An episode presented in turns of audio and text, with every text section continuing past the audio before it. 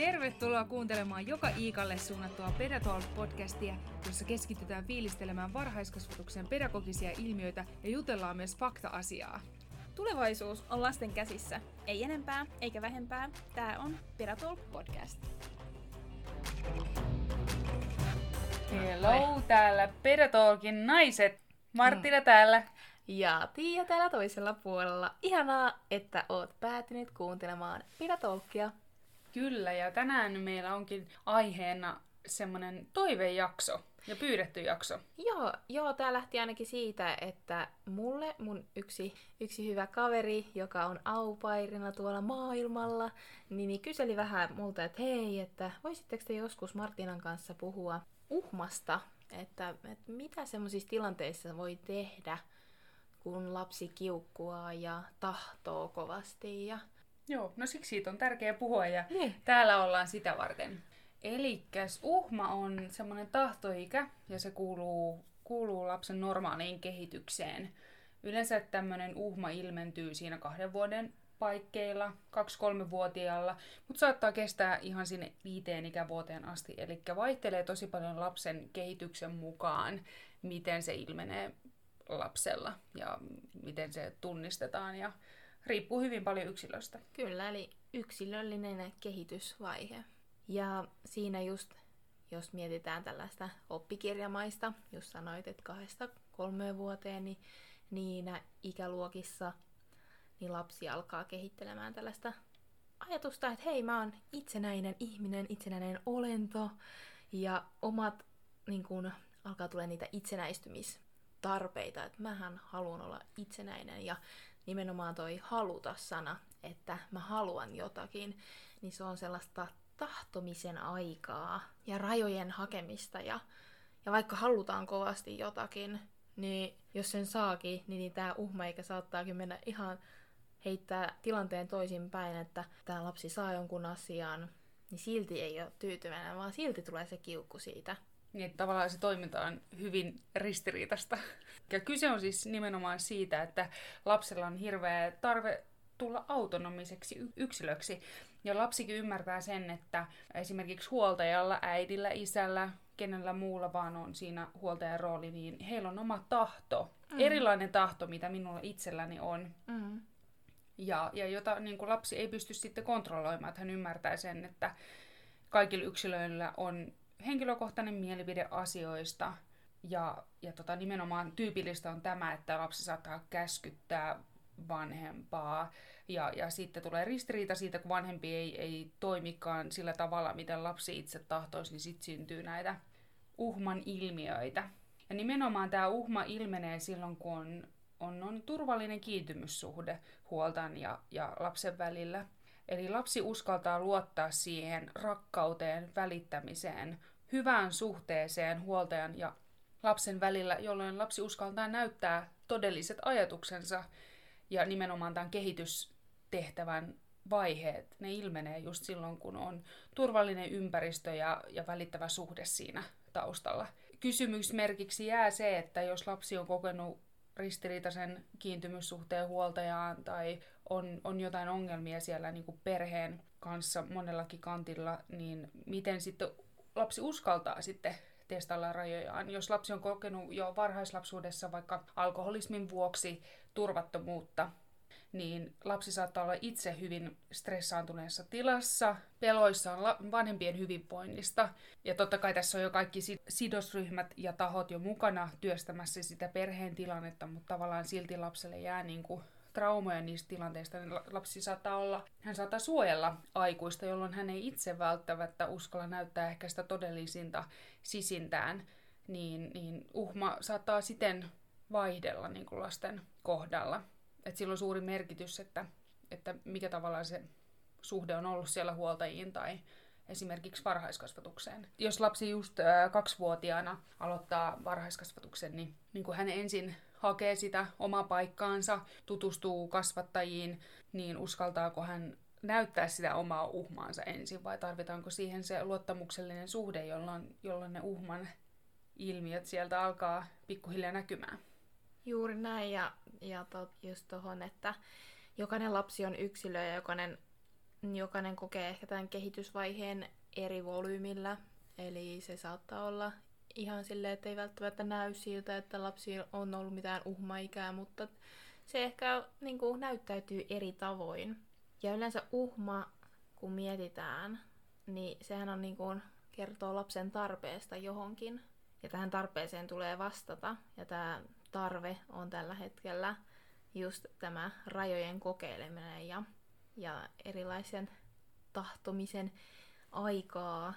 Mutta niissä tilanteissa, niin ne yleensä ne uhmatilanteet on sellaisia tilanteita, joissa sitten lasta yleensä rajoitetaan tai kielletään jotain asiaa. Tätä seuraa sitä aika kova pettymys lapselle.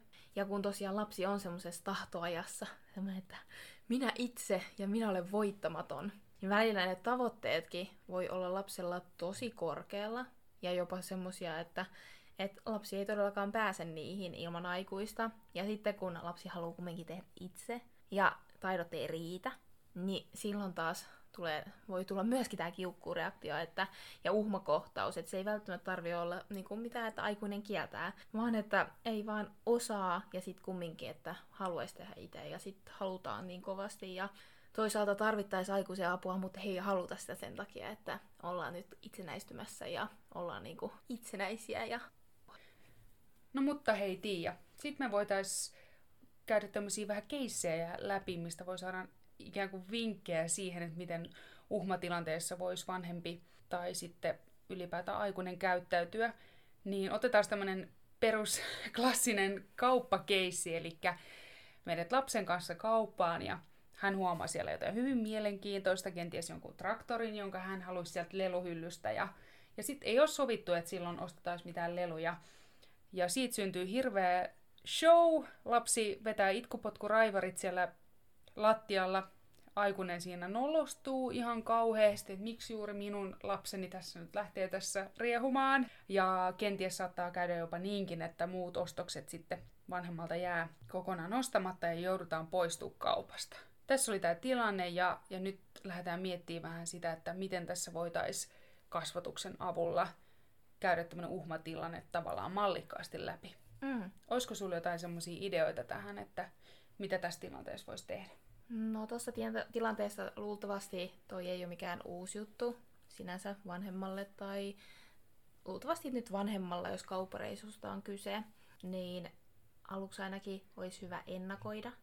Nähdä, että no onko tämä lapsi väsynyt ja nälkäinen tai muuten kiukkuinen jo sinne kauppaan lähtiessä. Että se tilanne niin kuin saattaa helpottua, kun tämmöiset perustarpeet on tyydytetty. Ja sitten riippuen lapsen iästä, oliko lähemmäs kahta vuotta vai onko jo kolmen vuoden puolella tai yli kolme vuotta, niin voi keskustella ennen kauppaa lähtöä, mitä vanhempi odottaa käyttäytymiseltä, mitä lapsen käyttäytymiseltä, mitä me mennään ostamaan sinne, ostetaanko me nyt ruokaa, me voidaan kertoa tomaattia ja kurkkua ja porkkanaa. Ja sitten kertoo lapselle, että se voi olla vaikka sun tehtävä, että, että sä voit etsiä sieltä kaupassa meille sitten ne porkkanat, mutta mitään muuta me ei osteta sieltä. Ja lapsi oppii tässä kohtaa myös syy-seuraussuhteita tavallaan, että, että kun hänelle kerrotaan jo aluksi, mitä sinä lähdetään hakemaan, niin se on se lopputulema niin kuin niille tavoitteille, että ne täytetään, ei mitään muuta. Ja myöskin sitten, kun aikuinen kertoo sen, että mitä lapsen käyttäytymiseltä odotetaan, niin mm. silloin lapsi osaa ehkä toimia sen mukaan, kun hänelle ne raamit ikään kuin kerrotaan siinä. Kyllä, ja tässä vaiheessa ikään kuin neuvotellaan siitä tilanteesta. Lapsi ehkä sanoo, että mä haluan lelun sieltä kaupasta. No ei, että nyt ei voida ostaa ja sillä selvä. Siinä tilanteessa lapsi on vielä semmoinen vastaanottavainen ja, ja pystyy ikään kuin keskustelemaan ja varmasti neuvottelemaankin. Mutta sitten kun tämä tilanne tulee ja lapsi on siellä lattialla ja huutaa, mä tiedän, että se on haastavaa. Siinä tulee ärsyntyminen itse ja turhautuu itse tilanteessa. Mutta hengittää ihan syvään, jos itsensä ärsyttää, laskee vaikka kymmeneen. Kaikki siellä kaupassa ymmärtää, että se kuuluu kehitykseen. Se lapsilla eri tavoin lapset reagoi. Sitten voi ajatella, että, että mä selviin tästä ja voi ottaa ihan rauhassa sen tilanteen. Ja koittaa niin kun, kertoa sen lapselle, tässä vaiheessa ei enää neuvotella, että no, sä voit saada tän, jos sä käyttäydyt. Niin ei. Se lapsen neuvottelutaidot siinä hetkessä, kun se uhmaakohtaus tulee, on vähän niin kuin jo kadonnut.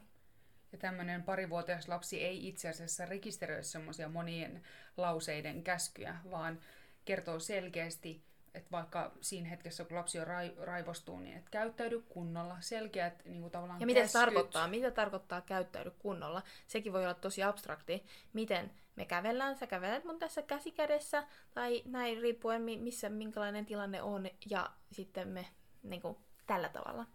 Mutta toi... Tämä tilanne on just tämmöinen tahtojen taisto. Minä tahdon, minä tahdon sen lelun, minä tahdon, tahdon, tahdon, tahdon.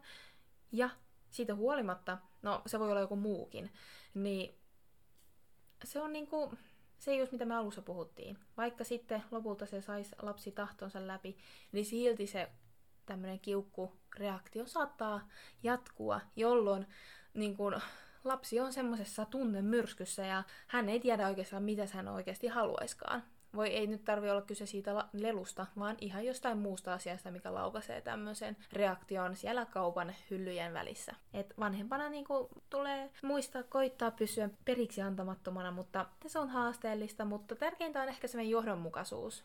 Jos tehdään niin kuin on sanottu lapselle, että nyt mennään kauppaan, sitten lähdetään kotiin ja, ja sitten käydään sitä tilannetta läpi, kun sen tunnemyrskyn yli on päästy. Sitten mä mietin taas tätä niin kuin edelliseen jaksoon liittyen tätä aikuisen resilienssikykyisyyttä, eli toimintakykyisyyttä haastavassa tilanteessa.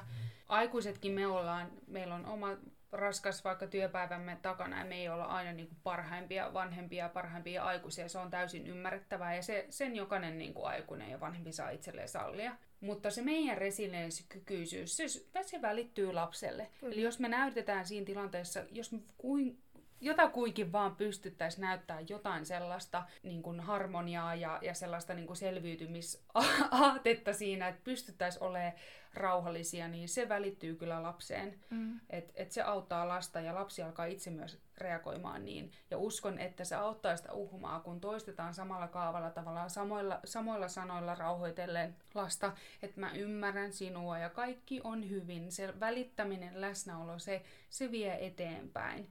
Se, että itse aikuinen hermostuu samalla mitalla, niin, niin sitten ainakaan se ei edisty se tilanne. Ei. Et todellakin, että muista olla sensitiivinen, oli se sitten kauppareissulla, oli se sitten päiväkodin pihalla, kun ollaan lähdössä pois päiväkodista, kun lapsi halusi jäädä päiväkotiin, tai toisinpäin, että halusi jäädä kotiin, kun mennään päiväkotiin, tai mitä vaan.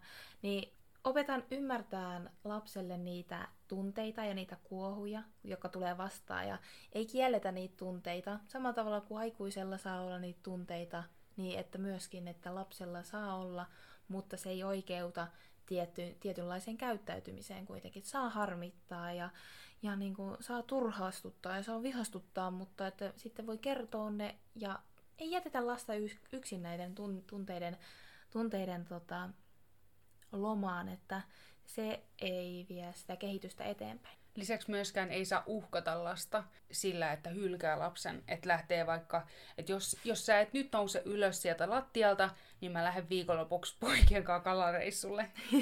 tai jotain tällaista, jo, jo, ei saa ei, uhata lasta. Ei, sillä, vaan, mm. ei, ei missään nimessä, mm. vaan pitää näyttää se välittäminen viimeiseen asti. Kyllä, vaikka siinä, siinä sitten tulee myös sitä sietokykyä siihen tilanteeseen vanhemmalla tai aikuisella tai niin kuin ketä työskentelee lapsen kanssa. Niin näitä tilanteita vo- tulee millo- milloin vaan päiväkodissa, mummolassa, kavereilla. Ja just sanot, että ei, ei myöskään niin kuin uhkaile, mutta ei tulisi myöskään houkutella. Eikä sillä tavalla houkutella, että no jos sä nyt näin, niin sit sä saat tätä. Niin siis ulkoisesti motivoida. Ulkoisesti motivoida, houkutella tiety, tietynlaisia, koska siinkään vaiheessa lapsi ei pysty käsittelemään sitä. Jos lapsi sanoo, että joo, hän, hän tekee näin ja menee hetki ja ei meikään. Ja sitten tulee taas se pettymys. Ja sitten se menee semmoinen kierteeseen, ei välttämättä eikä aina. Mutta tärkeintä on, että aikuinen puhuu avoimesti, mitä sä haluat lapsen käyttäytymiseltä, mitä sä odotat ja selkeät ohjeet sitten, että miten, miten tehdään. Pienen lapsen kanssa, jos se raivoaminen tai semmoinen uhmakohtaus on niinkin ylitse pääsemätön, sit voi vaikka napata kainaloon ja, ja mennä siitä tilanteesta toiseen, niin kuin toiseen tilaan, koska se ihan tilasta poistuminen siinä, missä tapahtuu, voi jo helpottaa. koska sitten jos se tila on nostattanut sen tietyn, tietyn pettymyksen tai jotain, niin voi helpottaa, että menee toiseen tilaan. No, no sitten tulee tämmöinen keissi mieleen, että tämä on ihan nyt keksitty tapaus, mutta lapsella on hyvin vahva mielikuva siitä, että mihin hän pukeutuu. Hän on pieni, pieni kaksi, kaksi ja puolivuotias ja hän haluaa päättää, että mitä hän laittaa päällensä.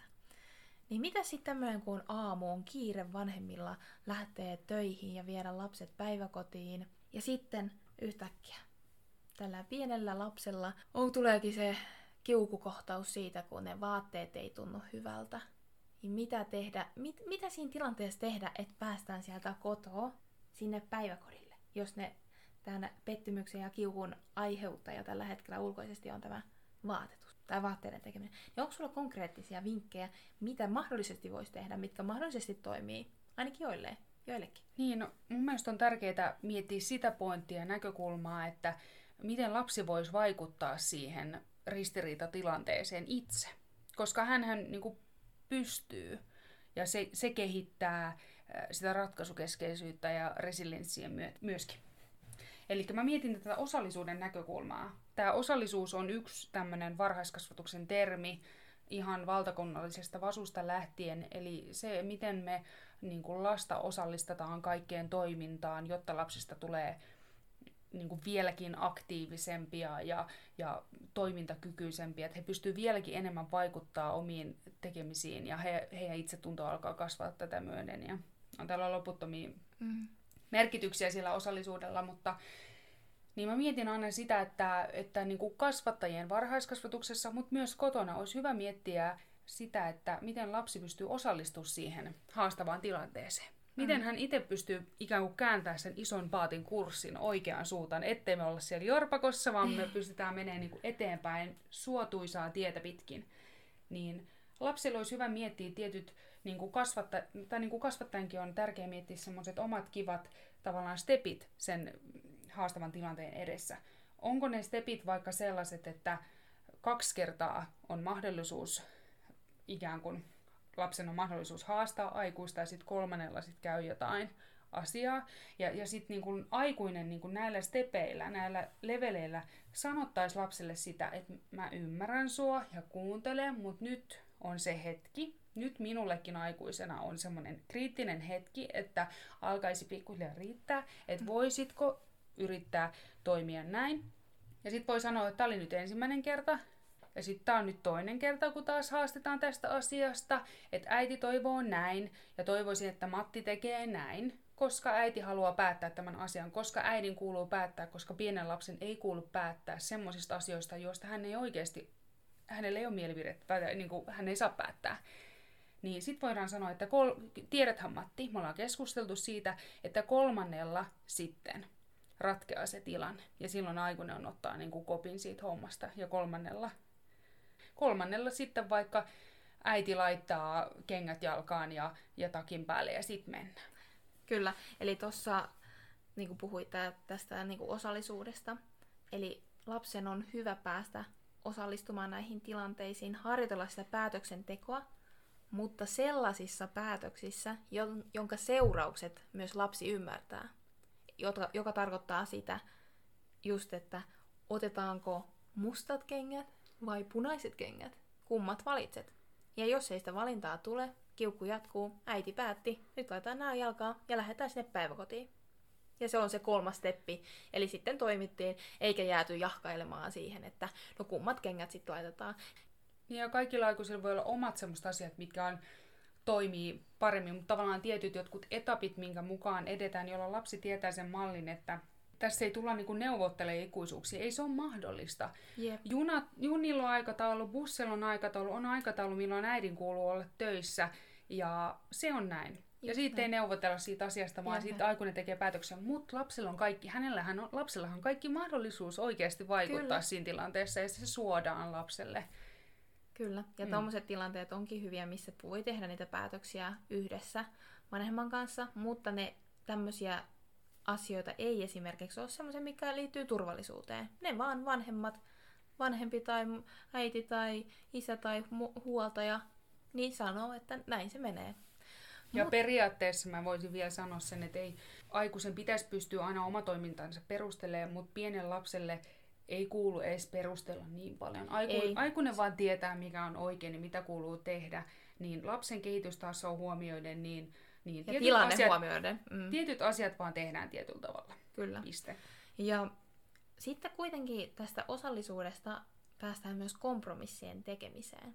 Tuleeko sulla mieleen, että minkälaisissa tilanteissa, tämmöisissä, jos sä mietit, että lapsi on uhmaiässä, niin minkälaisissa tilanteissa sä voit tehdä sen kompromissin kieltämisen sijaan lapsen kanssa? No semmoisia tilanteita voisi olla esimerkiksi, jos se kielletty toiminta tai käyttäytyminen kohdistuu sellaiseen paikkaan, mitä ei voi tässä paikassa tehdä, mutta sen voikin tehdä jossain toisessa paikassa. Esimerkiksi tässä tilassa sisällä ei voi juosta, koska siinä voi sattua jotain, jos on semmoinen oikeasti, ettei voi juosta. Niin mahdollistaa se ko- niin kuin kompromissina. Sä haluat juosta, hei, sä voit juosta täällä. Juu, nimenomaan. Ja positiivisen pedagogiikan ideaa. Eli kun tää uhma saattaa olla muutamankin vuoden kestävä kehitystehtävä lapsella, kyllä. Niin se on pitkä aika, ja sitten niin kun miettii siinä aikana, että miten paljon lasta kielletään ja miten, millainen niin kun tunnelma siitä tämän kaiken niin kun keskellä tulee. Siis, kun voi olla kaikenlaisia perhetilanteita ja sisarustilanteita ja minkälaisia tahansa, niin pitää aina miettiä, että miten tämä sitten loppupeleissä oikeasti niin kun tuntuu painolastina niin kun lapsella, tämä uhma. Niin tota, se positiivinen pedagogiikka pitäisi nostaa niin kun kunniaan tässä hetkessä, että kun on paljon sitä kieltämistä, mm. niin pitäisi muistaa se aikuisen, että aina pystytään käymään sitä keskustelua. Että muistathan kävellä, muistathan tehdä näin, kun sen sijaan, että älä kävele, mm. älä juokse, älä oo tommonen taas. Yep. Muistathan sen, kun nauroit silloin niin ihanasti, nee. Hei, muistat sen, kun laulettiin silloin ja. Näin, niin koit, koittaa kääntää sen sitä kohti. Ja sit mä mietin niin kuin tässä, että kotonakin voi harjoittaa paljon tätä ja myöskin päiväkodissa. Sanoisin vielä taas yhden asian tähän, että huumorin Joo. käyttäminen on sallittua. Ää, tavallaan just, just tämä, että uhma voi kestää monta vuotta. Ja meidän mm. pitäisi miettiä sit toiminnassa tätä, että pitäisikö joskus vaan ne tilanteet tietyllä tavalla ohittaa tekemällä jotain muuta. Kyllä. Olisiko vaan yhtäkkiä, että hei, täältä tulikin kettu täältä satukirjasta, luetaan tätä. Ja sen jälkeen koko se ryhmä Joo, unohtuu kyllä. täysin. Mm. Eikä sit, mä tarkoita sitä, että se tilanne pitää ohittaa, vaan niinku Mut, tarkkaavaisuus kääntää mu- johonkin muualle. Jotkut tilanteet on sellaisia, että ei ole mitään järkeä jäämään jankkaamaan johon tiettyyn tai junnaamaan oikeastaan mihinkään tiettyyn tilanteeseen, jos se niinku tuntuu siltä, että sen pystyy niinku sivuuttamaan tuollaisella, että varsinkin jos ei sillä päästä mihinkään ns-lopputulokseen. Niin ja Mutta, naurakaa yhdessä. Kyllä, naurakaa yhdessä. Naurakaa yhdessä Joo. ja älä niin kuin naura sitä lapsen toimintaa. Ei, lapsi on tehnyt jotenkin ei. hölmösti, vaan jotain ihan muuta asiaa yhdessä. Ja ilostukaa asioista ja koittakaa kyllä. löytää. Niin kuin, Eli mm. toi oli aika hyvin sanottu, koska se voi olla aika turhauttavaa aikaa vanhemmille, joilla, joiden lapsi kokee sitä uhmaa todella vahvasti. Ja ne tunnereaktiot on todella vahvat ja se, myös se itsesäätely ei ole, ei ole kehittynyt. Eli sitä säätelee sitä omia tunnereaktioitaan. Niin, niin tässä tulee se, sekä se positiivinen pedagogiikka, mutta myös se, että sä näet niin varhaiskasvatuksen henkilöstönä ja vanhempana, että mitkä on ne voimavarat. Ja etsitään sitä niin kuin hyviä juttuja siitä päivästä, koska se pienikin lapsi kaipaa sitä voittamattomuuden tunnetta, että hän on tässä hyvä. Ja jo, jos joka kerta, joka päivä tulee niitä uhmakohtauksia, se on raskasta myös lapselle, kun ei ymmärrä, että vitsi, mua taas kiukuttaa. Ja niin kuin, että jos se päivä on joka kokoaikaista harjoittelua niistä epämiellyttävissä asioissa, niin ei se vie kehitystä eteenpäin, vaan sitten tarvitaan sitä positiivista huumoria ja sellaista hyvää mieltä, joka taas kehittää aivoja, ja taas tämä aivojen kehittäminen kehittää sitä, että pystyy ajattelemaan niistä tilanteissa vähän selkeämmin näissä uhmatilanteissa. Eli on hyvä harjoitella niitä taitoja, mitä ei osaa, ja just näitä tunnesäätelyä, uhmatilanteissa tämmöistä resilienssiä, sietokykyä siihen pettymyksiin, mutta ei tule ainoastaan keskittyä siihen, mitä lapsi ei osaa. Vaan siihen, että mitä kaikkea hän osaakaan, ja nä- niinku mennä niitä kautta, just että ottaa sen kettukirjan ja silleen, että hei vitsi, muistaksä hei tän, että viimeksi sä osasitkin hienosti kuvailla ketulle, mitä sä olit tehnyt viikonloppuna. Mm. Tai hei Elmeri, kyllähän me nyt nää saappaat jalkaan laitet. Niin, no ku, laittako kettu neitä saappaat jalkaan, niin, niin kato kun tulee vipinää kinttuihin, kuule. Kettu sai saappaat jalkaan ja aika nopeastikin. Mut juu, hei, eihän tää pelkkää naurua ole. Ei. Ja ymmärretään se voimattomuuden tunne niin meillä varhaiskasvatuksen henkilöstöllä kuin vanhemmillakin se, että tulee semmoinen fiilis, että okei, okay, onko mä tehnyt nyt tässä jotain väärin, että lapsi uhmaa näitä tilanteita niin valtavasti, että mitäs, mitäs tässä. Aina voi ottaa yhteyttä neuvolaa ja perheneuvolaa, jos tuntee ihan, niin kuin, ihan kädettömäksi itsensä.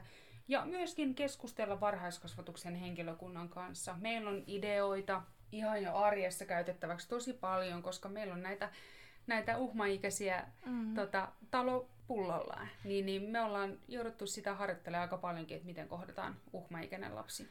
Se on ihan totta. Ja, ja yleisesti vielä tuosta uhmasta, että, että te ette ole yksin, koska sitä on. Ja se on niin kuin, siis itsekin kun tein tämän graduni temperamentista ja vanhemmuuden tukemisesta arjen haasteissa, niin toiseksi eniten vanhemmat koki, että semmoinen uhmakkuus, lapsen uhmakkuus oli korkeinta siellä arjessa ja sellaista, että ha- kokivat haastavaksi. Ja niin kuin mitä selvensin siinä tutkimuksessa, niin, niin vanhemmuudella on todellakin merkittävä rooli siinä temperamentin muovautumisessa, mutta myös niihin temperamentilla sekä niin vanhemman että lapsen temperamentilla on osittain yhteys tiettyihin arjen haasteisiin ja myöskin osittain myös tähän uhmaan, että tietyt lapset tietyillä temperamenttipiirteillä saattaa reagoida nopeammin ja vahvemmin näihin tilanteisiin entistä enemmän. Tietenkin voi olla tilanteita, jolloin se uhma on niin vahvaa, että temperamentti, niin kuin tämmöinen reagointi jää ikään kuin taka-alelle tämän kehitystehtävän niin kuin alle, koska se on, jos se on uhma niin, niin vahvaa. Mutta on kyllä hyvin mielenkiintoista, miten esimerkiksi impulsiivisuus ja aktiivisuus ja itsesäätelyn alhaisuus, niin helposti tällaisilla lapsilla niin on korkeasti niitä vaikeuksia säädellä niitä tunteita, turhaudutaan nopeasti, joka taas vaikuttaa siihen uhman, uhman niin kuin ilmenemiseen, koska jos sä turhaudut tosi nopeasti ihan muutenkin, niin myös se, silloin jos sulla on se uhmakohtaus, niin voit vaan kuitella. Mm. Se saattaa nollasta sataan se reaktio tulla. Ja se on ihan normaalia, se on ihan luonnollista ja se on ohimenevä vaihe. Sitten vaan just pitää, niin kuin sanoit, just hakea apua siihen tilanteisiin, keskustella niistä, koska mekin ollaan niin kuin varhaiskasvatuksen opettajina, me ollaan siellä niin kuin auttamassa, jotta me nähdään, että miten me voidaan auttaa sitä lasta pääsemään niistä yli eri tavoin, koska päiväkodissa me nähdään ehkä eri, eri puolia kuin taas sitten kotona, niin se on sitten semmoinen yhteinen paletti. Niin, niin se on aika kiva. Tässä oikeastaan oli kaikki asiat, mitä haluttiin sanoa uhmasta. Ja kiitetään tosi paljon siitä, että kuuntelitte taas jakson. Ja kiitos munkin puolesta. Ja muistakaa ymmärtää niitä tunteita, joka tulee teissä, joka tulee lapsissa. Muistakaa sanottaa itsellenne niitä tunteita ja lapselle. Ja muistakaa ohjata lempeästi. Moikka moi! Moikka!